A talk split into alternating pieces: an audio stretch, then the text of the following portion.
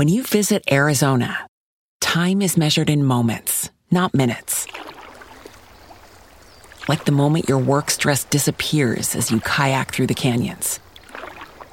Or the moment you discover the life changing effects of prickly pear chocolate. But nothing beats the moment you see the Grand Canyon for the very first time. Visit a new state of mind. Learn more at hereyouareaz.com. This episode is sponsored by The International Educator. Many of you know part of my professional background is both in career development and education, which means I get a number of educators asking me how they can launch their careers abroad.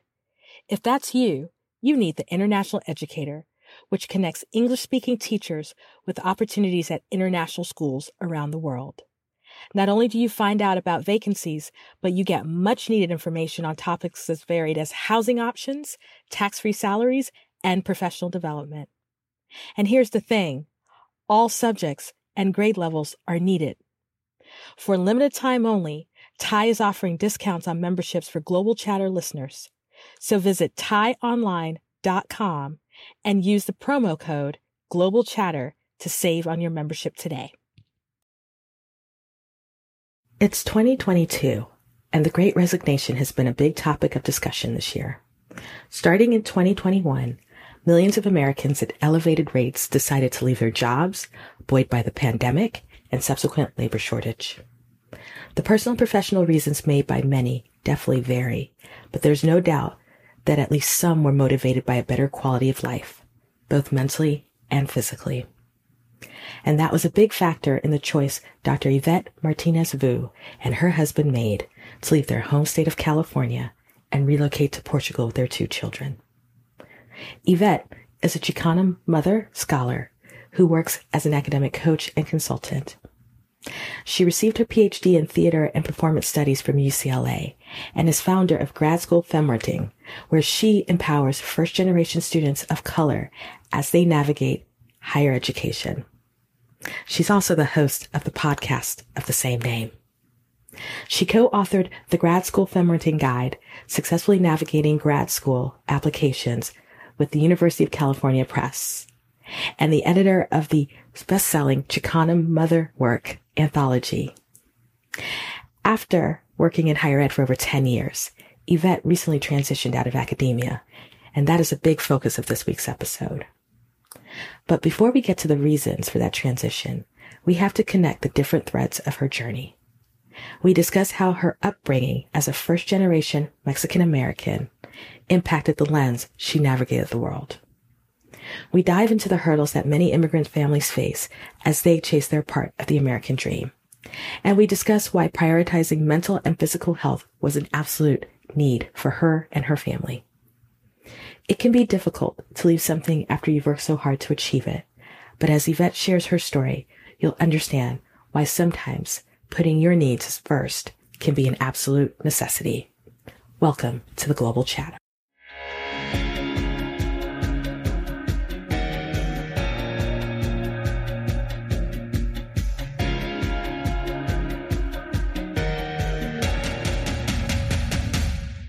All right. So I got Yvette with me, and I am always excited because I bring on guests who I think have very different perspectives and very unique perspectives. And so, as you've heard from the intro, you know, she's got a pretty interesting story that we're going to unpack today. And I know that you guys are going to enjoy it. So, Yvette, how are you doing today? I'm doing really good. Thank you. How are you doing, Amanda? Oh, I'm doing great. Like, here's the thing between the two of us you look awesome like i'm looking at your bright earrings. I i'm i just i i showered.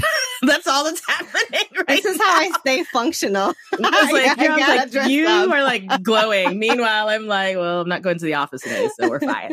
Um all right so you know with all of my guests very rarely is anyone in the same place as me and so where in the world are you right now I am currently in the Porto, Portugal area. So that's northern Portugal. Yeah. Yeah, no, I've heard such good things about Portugal. And I, we're definitely going to talk about this later on because I know I've had a number of expats who've been looking at Portugal. It's sort of like blown, like I, I literally read an article. Oh my gosh, I know which article. are you talking about one of the LA Times? Yes, Where it caused that stir in the right. in the community. Oh. oh. my gosh, I read it like last week about like uh, the base. Okay, some I think people going, hate Californians, and I'm Californian, right, right. so just right. I was gonna say it basically was talking about all these Californians moving to Portugal and the fact that you know the article means that yeah, it really it was a thing because it it just showed up like all good things expats. But we're going to talk about how you got to Portugal in a second, but you've already alluded to it. So you grew up in California. Is that where you were raised? Yes, born and raised, right? Yes. Yeah. What part of California? I am originally from the Northeast San Fernando Valley area. So that's like uh, north of LA. And I am from the San Fernando, Sylmar, Pacoima area. For folks who don't know that area, it's a predominantly uh, Mexican immigrant community. Um, that's where I spent kind of most of my childhood. And then I spent a good portion after that, after college, living in LA. And technically, I moved to Portugal from Santa Barbara. So from San Fernando to Los Angeles to Santa Barbara. Those have been my areas. Oh, wow. and I only recently started um, living in Portugal. So I've been here less than a year, and that's my first time moving abroad. Okay. So you so born and raised pretty much as far as the US is concerned. I'm a Cali live. girl. Oh, I was like I was like, did you live anywhere else? You're like, no. No. I use the likes. yeah. Okay. It's, it's it's hard. It's a hard habit to break. I am definitely from Southern California. And when people meet me here in Portugal, sometimes they they catch that accent too. So they'll immediately catch the American accent. And then yeah. in some cases they're like, are you from California? Because of the way I say LA. I don't say LA, uh, I say LA. LA. so tell me, so tell me, get with the community that you grew up in, you obviously said it was a Mexican um, immigrant community. Were your parents immigrants as well? Yes. Yeah. So both my mom and dad are from Mexico. Um, my dad was from the northern Mexico area, my mom from the southern uh, Mexico area. And I was uh, raised uh, by a single mom. So my, my dad passed away when I was about 12 years old of a sudden aneurysm and my mom was left with six kids. So single mom. Oh my gosh. Yes, six. Can you believe that? Wow. Oh my gosh. I wow. have two and I'm overwhelmed. wow. Wow. Yeah. Um, so that that was my upbringing. I was the first in my family to go to college, first to graduate, and then go on to grad school, get my PhD. And the eldest daughter in my family, which culturally speaking meant a lot. It meant that I had a lot more responsibilities as a young child. I was kind of forced to grow up quickly or mature more quickly because of having to look after my younger siblings, help my mom yeah. out, all of that stuff. Yeah. Where so you're the oldest sister. Where in the lineup? What what number of you child wise? I'm three. So I have two older brothers and I have a younger brother. Well, two younger brothers and a younger sister. Okay, yeah. Sister. And so you know, I asked this question um, of folks who come from immigrant families, irrespective of where they grew up did you have a connection to kind of your ancestral ties, right? So I've had folks on here. Um, I'm thinking of a couple, like a guy who grew up in Sweden, but his mom was Ethiopian and his dad was Swedish, I think by way of Norway. and so did you ever have an opportunity Were you visiting Mexico? Were you seeing grandparents or yes. in other ways where you tied to the culture? Yeah. In my childhood, we were lucky enough that we were able to go to and visit Mexico in the summers. Uh, we got to visit my mom's. Uh, she's from Jalisco, so southern Mexico. My dad from Sonora. So we'd visit my dad's side of the family. It was technically closer more often, but every summer we had an opportunity to go back and visit. And I distinctly remember that feeling of freedom that I got when I got to visit my parents' hometowns because where we grew up in the San Fernando Valley, it was not the safest area. My, my grandfather was actually murdered by gang members in front of his own home in California. Whereas in Mexico, we were kids and we could go out and go to the market, the local, you know, the corner shop by ourselves, there was a lot more freedom. So it's just interesting to see kind of the, the big divide in terms of our, my family moving to, to the US for better opportunities while at the same time, you know, they, they left they left a good thing too. There was, there's a lot of mixed feelings there, knowing kind of what my parents left behind and then the opportunities that they then provided for us because I wouldn't be where I am right now if it weren't for my parents' sacrifices, especially my mom's sacrifices. You know, and I think you make such an interesting point because too often when we think about, and I'm saying from a US perspective in Mexico, we probably the stereotypes would have it flipped, right? That mm-hmm. that Mexico would be the more dangerous space in this in the story and the US would be safer. But as you highlighted, no, there are there are communities yeah. that are just as safe in terms of what we would think of as safe. Exactly. Um, yeah, the yeah. irony is my mom is one of seven daughters and she has one sister who stayed in Mexico. The rest they all moved to the US. The one mm. sister actually got a degree, became a pharmacist. Her husband's a pediatrician.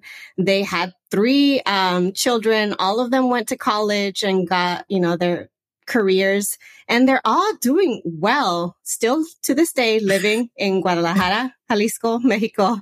And, yeah. and on our end, everybody else in, in the US I come from a working class family. We're all still working class and we're very much still, I mean, I say we, even though I'm in Portugal and I'm under very yeah. different circumstances. And even though financially I'm kind of similar, like not making a lot of money, my circumstances are very different because of cost of living here. But over in California, we've all been struggling financially, especially with cost of living there, inflation and so on. So it's just interesting. It's interesting to notice kind of these, these, um, I don't know, uh, circumstance, circumstantial differences in between kind of my family and then thinking about myself as a mother of two kids. And now yeah. all of a sudden I'm an immigrant mom. It's like, wait, wait, hold up, hold up. and now I'm the one having to learn a foreign language. Language. I, am the one having to learn to navigate a new system. Again, under very different circumstances. I have yeah. a whole set of privileges that my mom didn't have. Um, yeah. But yeah, it's super interesting. So let me ask you this question growing up in California and growing up in the community that you grew up in. Now, you did mention it was a heavy immigrant community, yes. but how did you how did you see your identity? Because I, I am always intrigued by, and, and this is a question I had to ask myself, where your parents are immigrants, but you're in a greater society that does not necessarily share that same immigrant story, although you can be in communities yes. where they do. So how did you see yourself, you know, as obviously as a young person, as someone who identifies as Chicana, like how did all of that, and I assume bilingual? Were you bilingual? Yes, yes, fully okay. bilingual. Yeah. Okay, I have to ask because sometimes, look, I used to live in New Mexico, and I think yeah, you never like, know. Some folks don't right, know Spanish, right, pero right. yo sí puedo hablar español. right, because people be like, and they're talking to them, and they're like, I don't know a lick of Spanish, even though my dad is Cuban and my mom's I Puerto know. Rican. that is so funny. And I, I don't even blame like them. It's, right. um, yeah. But how did you start to, in terms of identity formation? How did you, how did you identify and see yourself kind of in this great greater American story? I think for me, the big, um, I guess, formative moment was arriving and, and going to college. So arriving on a college campus. So prior to going to college, mm. I didn't think about my class status that much. I didn't think about even my my race as much. I thought about ethnic differences between myself and my peers because most of my peers were brown and I had, you know, there were a couple of folks who were black. There were a couple of folks who were Asian, but mm-hmm. most of my peers were brown. And so we, we noticed each other's differences ethnically, culturally, like where, what country is your parent from? In college, it was the first time that I realized, oh, wow, I, I'm working class or I'm poor or like there are people who have access to a lot more financial resources than I do. And that's mm. when I realized, oh, wow, I am I am not part of the majority. Like I am brown. I, I could, I could count the number of black and brown folks in all of my classrooms. I was an English major, so it was predominantly a very white major. Um, so that was what I realized I was also first generation, just mm. having a brown, my first roommate, having a brown roommate, she was Indian American and realizing her parents had advanced degrees, lawyer, medical doctor. Her brother had gone to college and I was there by myself without family mm-hmm. and feeling awkward when they asked me, what does your dad do for a living? And I'm telling them he's, he passed, you know, he's passed. Mm-hmm. So I, I think, yeah, for me, that first year of college, huge culture shock. Um, realizing so many things about myself. And then on top of that, um, taking GEs, making friends, learning and eventually conducting research to learn more about my identity. So that's when I started to gain a sense of consciousness and realizing I'm not just Mexican American. I, I self identify as Chicana. I have a politicized identity. I understand this feeling of be there, being from neither here or there, being in this in between interstitial space. And I might never truly fit in. And to this day, I still don't feel like I ever truly fit in in a lot of spaces and places because not only am I Chicana, but I am also, you know, um, in a neurodiverse family. My husband and son are autistic. I'm also disabled. I have a chronic illness. I, you know, I left my career in higher education last year. So that was a whole segment of my community that is, you know, I, I didn't, I wasn't able to sustain all of the relationships because of my leaving my career. And mm-hmm. now I'm building community all over again in a new country, having to learn a new language. So yeah, college was a big one, but that has con- like I feel like my identity is continuing to develop and shift over time. Yeah.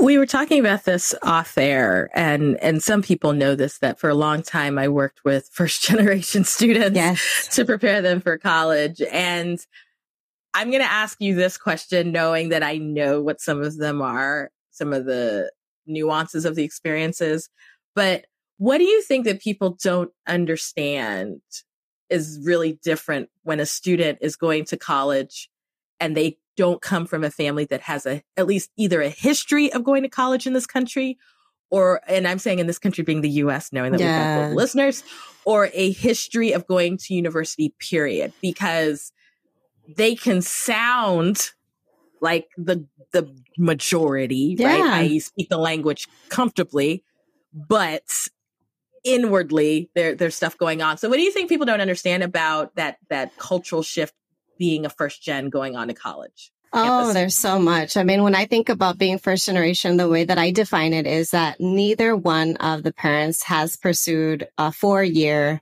degree.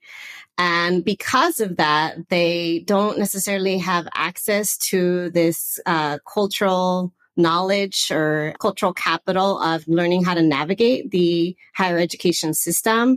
And that's what a lot of us academics refer to as the hidden curriculum. So what is the hidden curriculum? It's just knowing expectations, knowing what to do, when to do it, who to ask, how to get help, knowing that there is even help available is this, there's this huge knowledge divide of not knowing you know, what are office hours? So uh, the first generation students tend to think office hours are a time that a professor is in their office. They don't know that that's the time that a professor is obligated to provide time for students to come and ask them any questions that they need. So the first gen students are more likely to not attend office hours because they don't want to bother or uh, just not, not understanding the way that higher education works as a whole. And the more that they learn, the more empowered that they are. And I think that's why I've been so passionate because I was that student that would keep a little notebook and write down every single acronym I would hear. And to this day, I get irritated when people use too many acronyms because I'm like, don't assume that we all know what you know. And sometimes I fall, you know, I, I run into that issue too, where sometimes I catch myself using acronyms and I have to like remind myself, not everybody understands what I mean when I use these terms so yeah, the, the hidden curriculum is a big, is a big thing. But then on top of that, it's students who don't realize that their background is different, but that it's actually a good thing. It's not a deficit. It, it is one of their strengths. And that's just realizing how far they've come. Uh, it's just reminding them that that's a marker of how far they're going to go. So that's the thing that I wish people understood is first generation students are incredibly resilient and talented students. They're, they're, they're incredible. They have these, if you get to know them, like on a humane level, like if you get to know them as like holistically, not just at, in their academics, their GPA, their test scores, get to know everything that's going on in their lives. I get chills just thinking about the folks that I get to work with. And I, I just, I don't know, I get very frustrated at higher education because a lot of times they just become a number and they're not always provided the services and knowledge that they need to survive. And everybody should be, everybody has the potential to survive and mm-hmm. they should be able to, but sometimes they don't receive the, the support they need and they get pushed out. And that's what I want less of. I don't want there to be more barriers. I want there to be more doors opened. And I don't, you know, even though I don't think everybody necessarily needs to go to college, mm-hmm. grad school to live a happy, fulfilling, successful life. If they want to, I don't think there should be any more barriers. I think it's super funny that I, you know, I'm in higher ed. I think it's really funny that those of us who are in higher ed or have been in higher ed, we're probably the first ones to say not everybody needs to go. Everyone, everyone's like, go to college, and we're like, actually, it's okay. you don't too. Well, I was trying to t- remind people. I'm like, yeah, like what I do is I help people get into grad school, navigate grad school. But I'm like, actually, it's not the answer to everybody's problems. Not everybody has to go. And again, you can live a happy, fulfilling, values driven right. life without necessarily having to go. But if you want to and you, to, yeah, right. Exactly. I know. I'm the, I'm the same way. I'm just like, you don't have, like, I have way too many degrees. I'm like, you don't need to do all of this. Exactly. You can do you and have a high school diploma if you can make it work. But uh, with that, with that sort of the groundwork, what what did you decide to do as far as graduate school is concerned, and what made you, you know, pursue ultimately a PhD? Okay, so uh, I actually pursued a PhD in theater and performance studies. And when I when I say this, sometimes I think people get sh- a little surprised, like, "Wait, theater of all things?" You might think, "Oh, maybe my degree is in higher education or Chicanic studies, ethnic studies, etc." There's so many areas that I feel like I could fit in, but I I actually was a theater kid growing up. So theater was my outlet. As, as a child, you know, uh, struggling with a lot of just issues at home, that was a, a, the space and place that was uh, free or low cost, and I could just use it as an outlet to to come up with other possibilities to dream. And and for me, the arts were always just a, you know a, a source for me to be able to survive and thrive under very difficult circumstances. So theater kid from elementary, from fourth grade on through high school, always in some sort of play production. In college, I continued to do it until my junior year when I felt I had to choose between theater practice and theater research, and I prioritized the research. And so, um, as I wrapped up my English major and didn't want to switch majors, I realized it was not the major for me. Didn't want to spend more time in college. Didn't want to switch majors. I pursued research instead, applied to graduate programs in theater and performance studies under the assumption that theater was going to be my career. I was going to become a theater professor. Perhaps I could do theater on the side, dramaturgy, stage management, acting, you name it. You know, those were the things I was interested in. And in grad school, I, oof, I I faced a lot of toxicity and trauma in grad school. That's just like to cut to the chase. I did relatively well. I was, you know, I was advancing according to the timeline. I was getting awards. I was doing the research. But I also developed, I also burnt out. I developed a chronic illness. I had a baby and suffered from complications giving birth.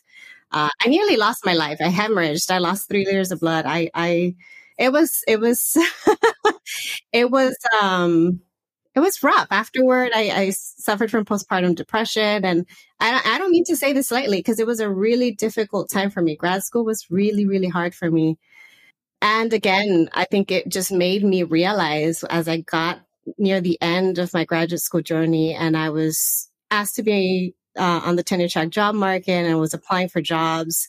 And I even landed interviews and I realized I don't I don't want to do this. Like, I don't want to be in this rat race. I don't want to be working all day and all night. I'm already, I already have workaholic tendencies that um, I already have health issues. I need to slow down. I need to take care of myself. I need a job where I can have access to health care and benefits. And so that's when I transitioned to a career in student affairs or academic affairs. I started applying to those jobs and landed. My first job was at a scholarship center. And then my next job was helping first generation students, you know, primarily first generation students of color. So low income, first generation, quote, underrepresented students, helping them apply and get into graduate programs. Wow.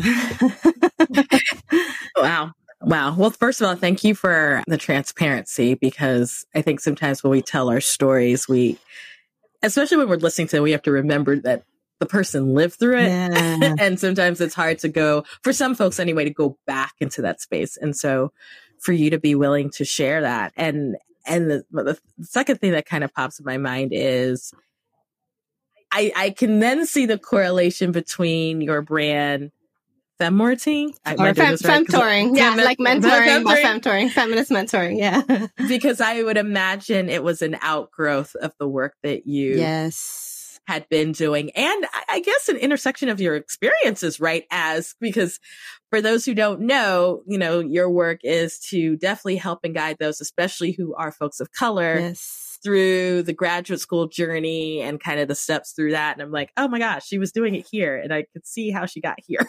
Yes.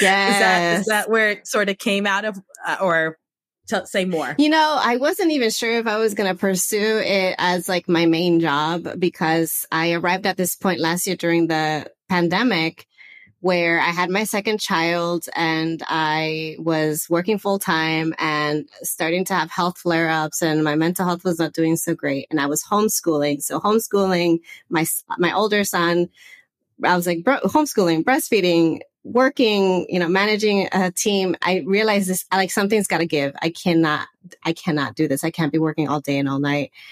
And in that breakdown, I realized, well, okay, then if I need to take a break. How can I make this a possibility? So that's when I realized I can no longer stay in California. Cost of living is way too high. I need to move out of California. So I'm thinking about options out of California, which is where some other states came into the picture and other countries came into the picture. And we somehow landed on Portugal. So we kept thinking of reasons to say no to other areas. Uh, maybe it's too cold. Maybe it's not diverse enough. Maybe the language would be too tricky to navigate. Maybe healthcare there is not so great. Maybe it's not the safest area.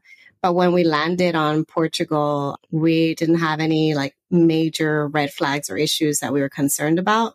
And so we decided to, to move there last year thinking I'm going to take a break.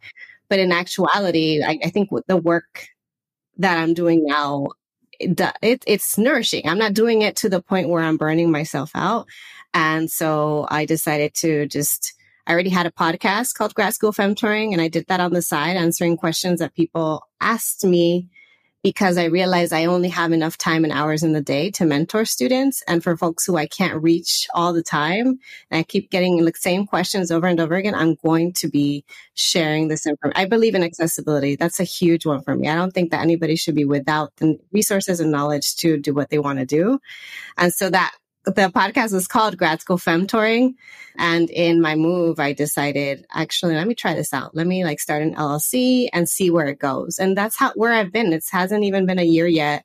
And I'm still figuring it out. I'm still trying to learn what this is. But what I know is that it incorporates a lot of values that I hold, which is I really value and prioritize kind of being very compassionate, having a social justice informed lens, treating people holistically and supporting them and, and supporting them through the things that I do and do well, which is writing, organization, and, you know, uh, giving people pep talks sometimes.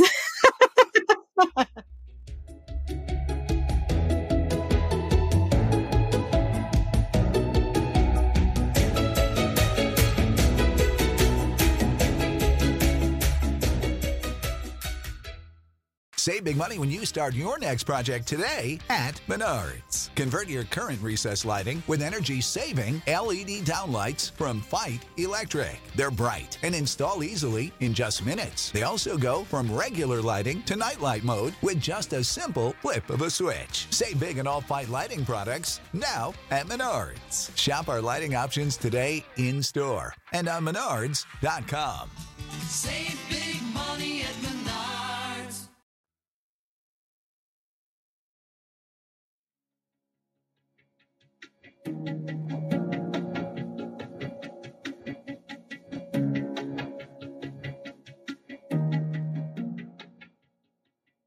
Right. So if you're listening back from before the break, Yvette was talking about how her and her family made the decision. So her, her husband and two kids made the decision to move to Portugal. And I want to backtrack just a little bit because I know for all of us, we've been living through the COVID pandemic. And for many of us who at least have had the privilege or the ability to do this, we've been reevaluating some of the things and the priorities in our own lives.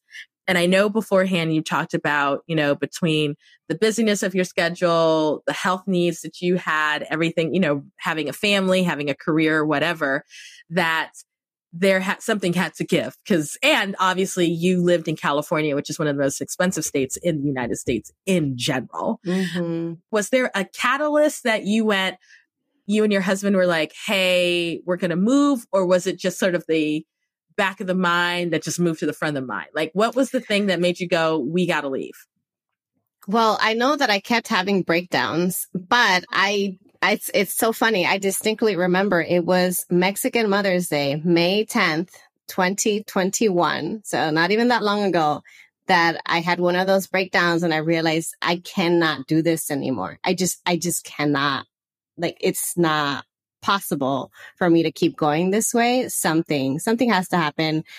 And when we ran the numbers, so we looked at our budget, we looked at our income, we looked at our savings, the math wasn't adding up with staying in California. So that was the moment. And that was the day that I realized we're, we're moving. We're moving. We don't know hundred percent where we're going, but we're moving. And then in having this conversation, and it was a matter of probably a day or two of just talking over it, long conversations, doing our research we landed on Portugal. So it wasn't like for many weeks we're trying to figure out, no, no, no. Like we're very decisive people. My husband and I were both Virgos. Me oh, too. no. When, when's your birthday? September 9. 13th. Well, oh, my, my, my husband, my partner, he's the 16th. I'm like, okay, we're older so, than him. we're, we're, all such Virgos. I'm just like, yes, we're like the same person, but not. It's and very people funny. thought we were like, we, something was wrong with us, that we went nuts. Like, so they're like, I, what? You're moving? You're, and now you're saying you're moving abroad. Now you're saying you're moving to Portugal. We're like, yes, we are. Are you sure? And, and we were so sure because we, are very clear about what our priorities are, what our values are, the type of lifestyle we want. And it checked all the boxes. So we moved here sight unseen six months after that point. So from that moment up until then, it was just, okay, let's execute this. So how to, yeah, yeah. So let me ask you a follow up question because I already know for those who are thinking about moving and where I, these are some of the common questions people would probably say, and I'm sure you got this right. So obviously, we know a little bit about your career, and you guys do what I tell folks is that you first of all you need to know what your numbers are, right? Yes. Like you just need to know with what you're working with and what you can live on. What was your husband? Was your husband working, and if he was, what was he doing? as well. So he was in the life insurance industry, and prior to that, he was in uh, what is it like tech, like yeah. technology management.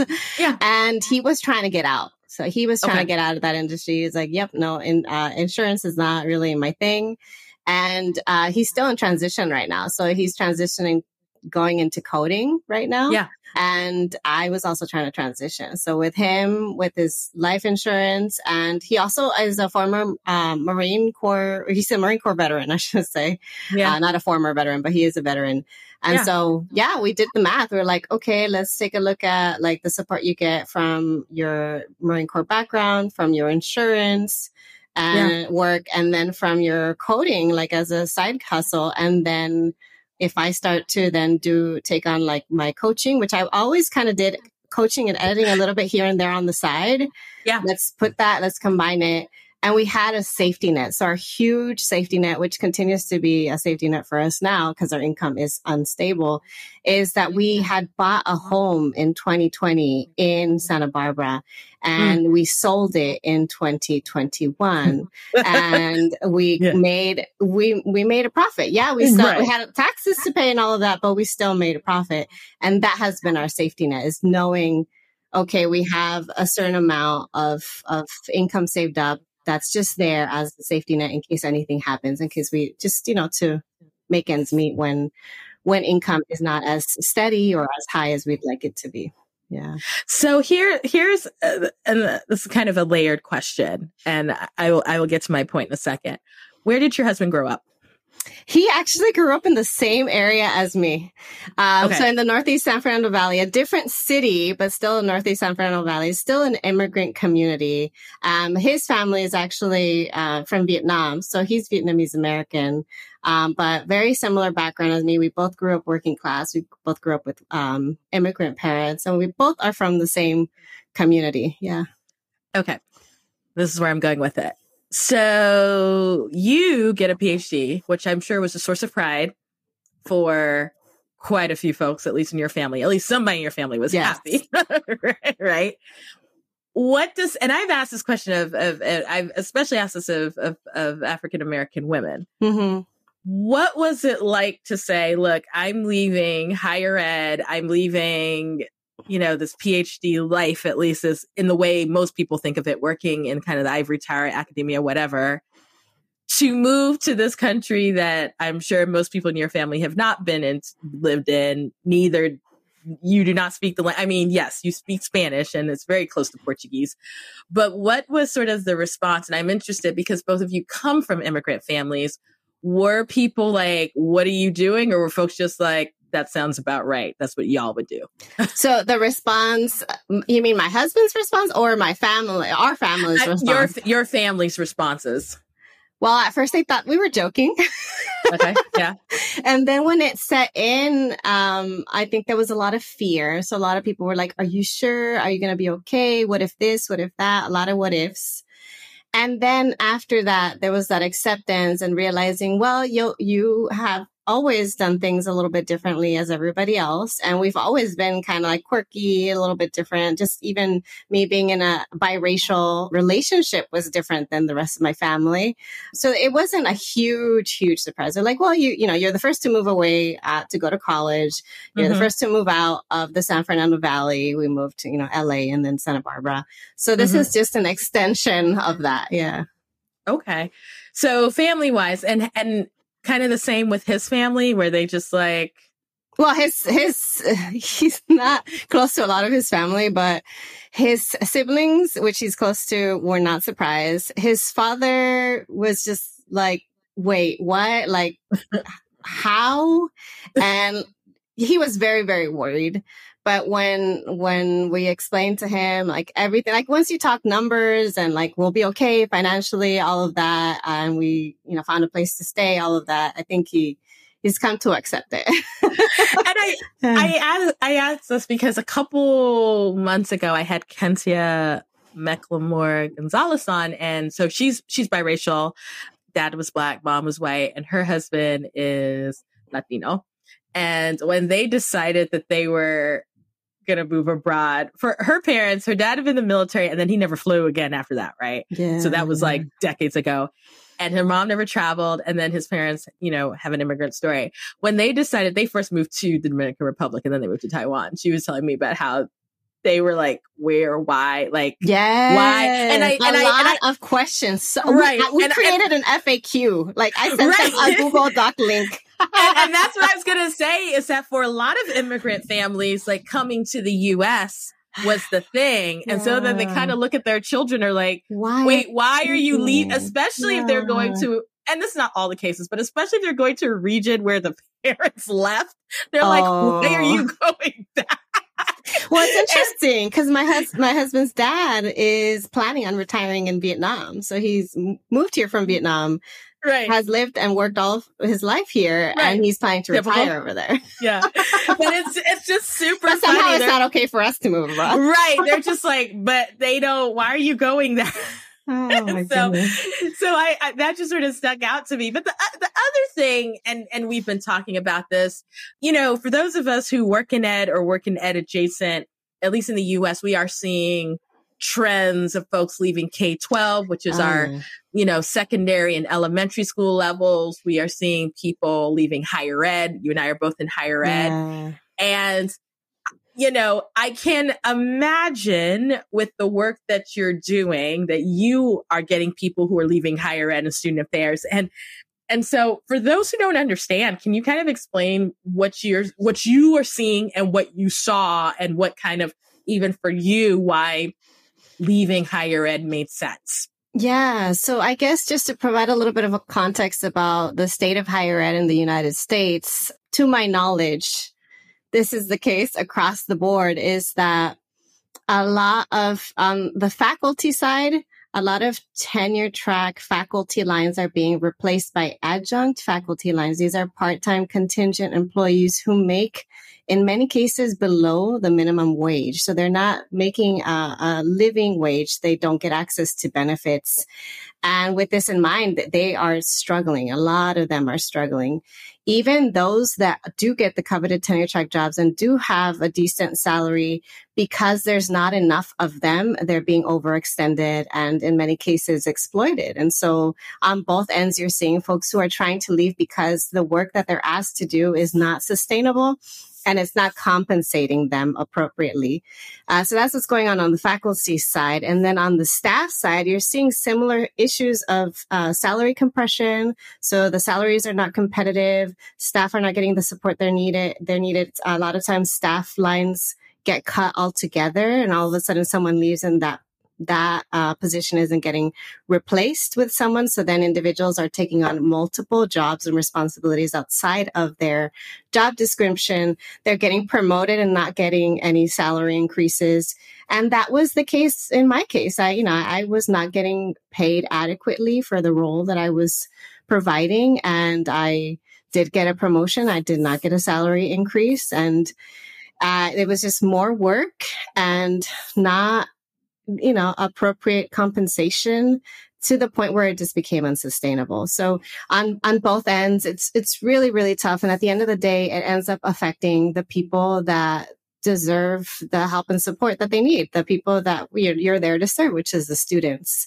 And so I like being really open and honest about this because I think it's important also for students to understand what's going on in higher ed and why there is this mass exodus. And it is a microcosm of the great resignation, which I too am part of, of folks realizing with the pandemic, one, the system was already broken to begin with, but then it's even more visibly broken. And then two, people are having like life death situations or reminded of, of their, the shortness of their life that they start to reevaluate their lifestyle, their values, what they do. That was the case for me. That was very, very true for me. I reevaluated things, realizing actually this no longer kind of aligns with what I see myself doing with my life. And love what I do. And so at the core of what I do, I continue to serve the population that I've always wanted to serve, which is primarily first gen people of color. And it's not just students. It's, it's interesting because I am also supporting individuals who are young professionals or early professionals in their career who are trying to transition out. And in some of those cases, they're transitioning careers and needing to get an advanced degree to go that route. So they might want to become a social worker. They might want to become, um, I don't know, librarian, then they, they need to get that advanced degree for that. Yeah. I mean, I, like you're talking and I'm like, yes, in, a, in a nutshell all of that. if you, um, and, and, we didn't even get to talking about all the other issues of higher ed, like, right. like white supremacy and right. classism and sexism and ableism. Cause trust me, I can talk about all those things too. And, and here's, and I have friends uh, who are pursuing PhDs and particularly people of color and just the stress. I, you know, I have one who ju- a friend who just completed, and she's also amazing. Shout out to Tiffany Smith. Mm. Abroad in, Edu- in Ed is her podcast. Nice. But yeah, the stress of the system, but then also the stress of the job, mm-hmm. and and and you're right, the amount of responsibilities that people are being added to, and so I would imagine that you know, with your podcast, with your visibility, um, and and and even the interviews that I've seen you've done that there are people who are reaching out to you and saying, "Oh my gosh, I'm I'm a I'm either a I'm trying to get out or B I'm trying to get out and be abroad, i.e. I'm trying to be I'm trying to be like what you're doing, right? Not maybe not necessarily, but even are trying to figure out can I, I, I just have to, I need a break. And so I'm curious, even with the clientele that you're seeing, because obviously you are coaching people through, you're doing career guidance, yeah. you're doing your podcasting are you seeing higher ed educators that are reaching out that either want to stay but go abroad or want to leave completely the field?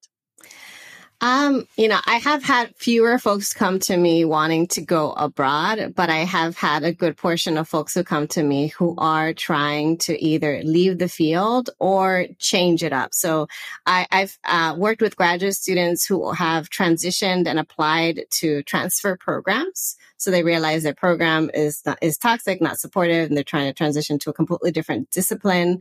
Um, I'm seeing folks who are trying to leave higher ed completely, and that includes folks leaving their graduate programs and trying to figure out a plan for what comes next, or folks who recently graduated and are trying to, to land their first job. I primarily work with folks who are trying to land jobs outside of academia and outside of the tenure track line. I've, I've been helping folks with getting jobs like you know, director level positions, assistant, associate director level positions, still in higher ed, but more alternative academic, more kind of staff type positions.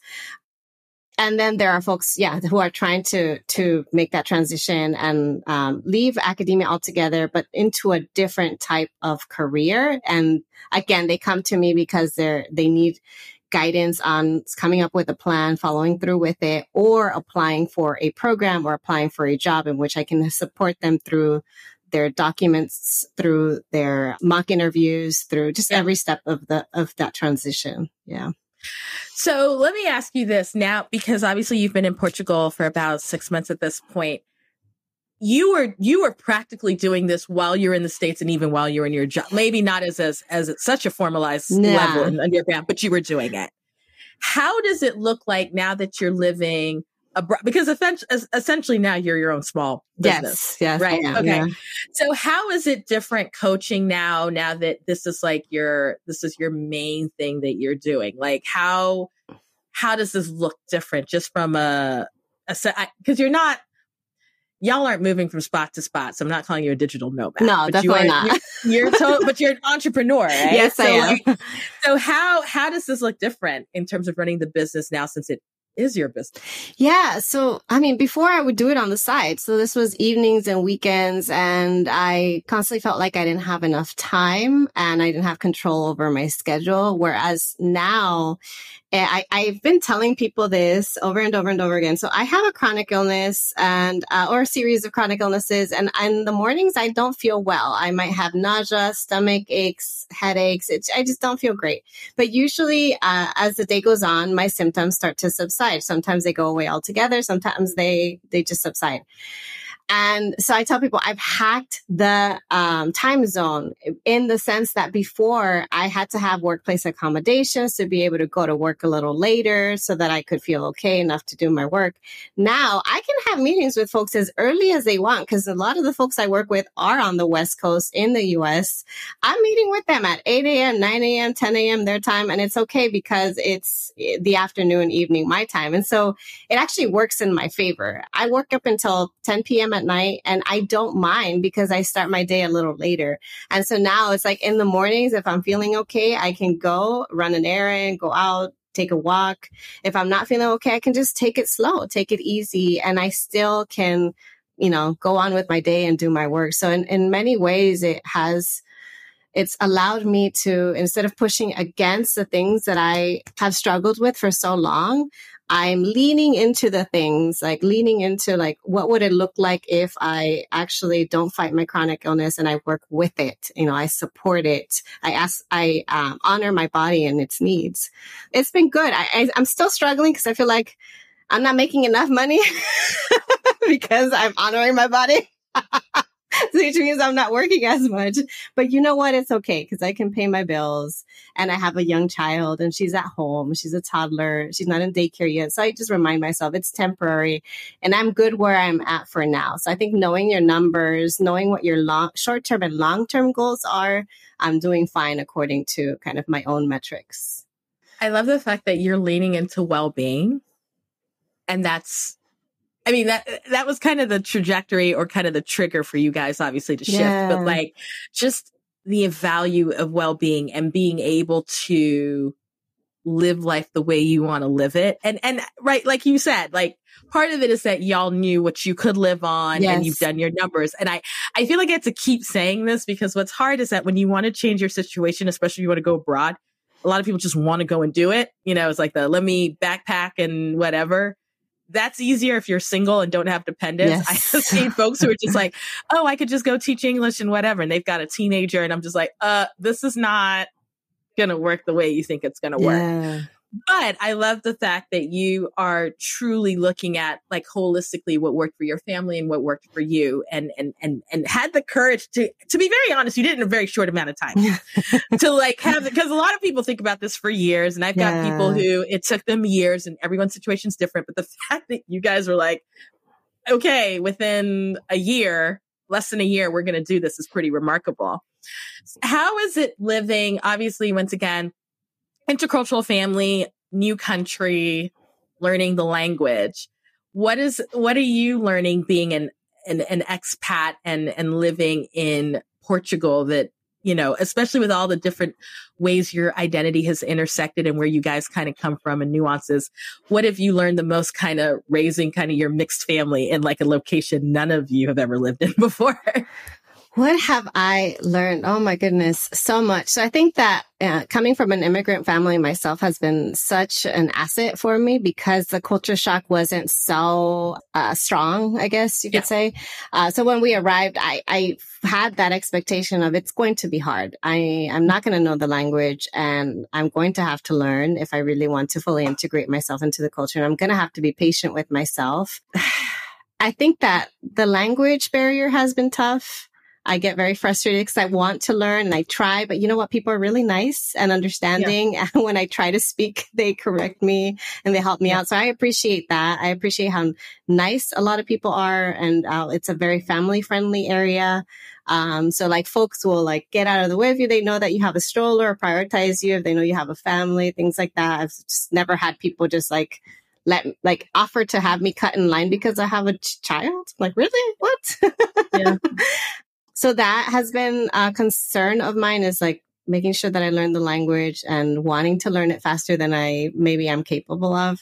Two, I am trying to build community and that's been hard. I mean, we, we have, we arrived here still kind of pandemic and still, yeah um, trying to be careful. Um, I don't feel like I fully relate to everybody because I there's the quote unquote expat community, which is a primarily white and wealthy community here in Portugal, especially where I'm at in, in Porto, and I'm not white or wealthy. and um, so for me, like uh, having access to a black and brown community is important, and it is a relatively diverse area. It's it's a big city. I see folks, I see like biracial couples, I see queer couples, I see folks being openly themselves and that's beautiful and I love that. But I have yet to like really build a strong community. I've made like one good friend who happens yeah. to be another brown mama. yeah. Yeah. Um, but I'm just giving myself time. It's like it takes time to meet people and to build friendships and I, it's okay. I've got kids, like I don't have as much time as everybody else. So it, it might take me time to build community. But I don't regret our move whatsoever because it really does feel like the right place for us. We feel incredibly safe. We feel supported. I don't feel a sense of, um, you know, I lived in a predominantly brown community and then a predominantly black community in Inglewood, California, and then a predominantly white community in Santa Barbara. And in those communities, I felt the least safe in the white community. And um, here, I I don't feel like there's a sense of entitlement. There's a lot of humility in the population, and folks don't come at you and like first thing they ask you is like why you're here. They don't come at you and first thing they ask you is what do you do for a living. I don't get a sense of judgment um, from other folks. I think people are just living their lives in unassuming ways and kind of everybody's doing their thing and i love that. I'm like i just like to be able to go outside and no one's staring at me. No one is catcalling me. No one is bothering me. I mean, I, we had so many stares as a biracial couple everywhere we go. So many stares and staring at our kids. I'm like, what? Like, do you have a staring problem? Complete side note: in California or just in other places? In California, eh, eh, but not here, not so, in Portugal. we haven't had that. So weird much. to me because in my mind, I'm like, California is mad diverse. I mm. would think that would not be the place, but also. Yeah I'm not Californian, and I've also been to places where I'm like, this is not mad diverse. I thought it would be, but yeah. oh my gosh. Well, Yvette, thank you so much for sharing your story, and and I would be remiss if I didn't give people a chance, even though this will be in the show notes, to tell them where they can find you. So if they are looking for you or your podcast or coaching, where can they find you? Well, the best place to go to is my website, gradschoolfemtoring.com. But if you don't want to go there, that's okay. I am also on a bunch of different social media platforms under the handle at Grad School Femtoring. So that's Instagram, Facebook, LinkedIn, and Twitter. so go ahead and follow me there. and we'll make it super easy because we'll have it in the show notes. We'll also have it in our website um, on the Black Expat as well as the globalchatter.com. So they'll be able to find you. And I'm pretty sure some people are going to be looking for you um, and as, as a listed resource. So thank you for sharing your story with me. Thank you so much for having me. You've just listened to an episode of The Global Chatter, which is hosted by me, Amanda Bates. It is edited by Stephanie Ficcio. Don't forget to subscribe to The Global Chatter on your favorite podcast platform. You can also follow us on Instagram at The Global Chatter or stop by Twitter and find us at Global Chat Pod. If you have a question, want to subscribe to the newsletter, or are interested in sponsoring, visit theglobalchatter.com.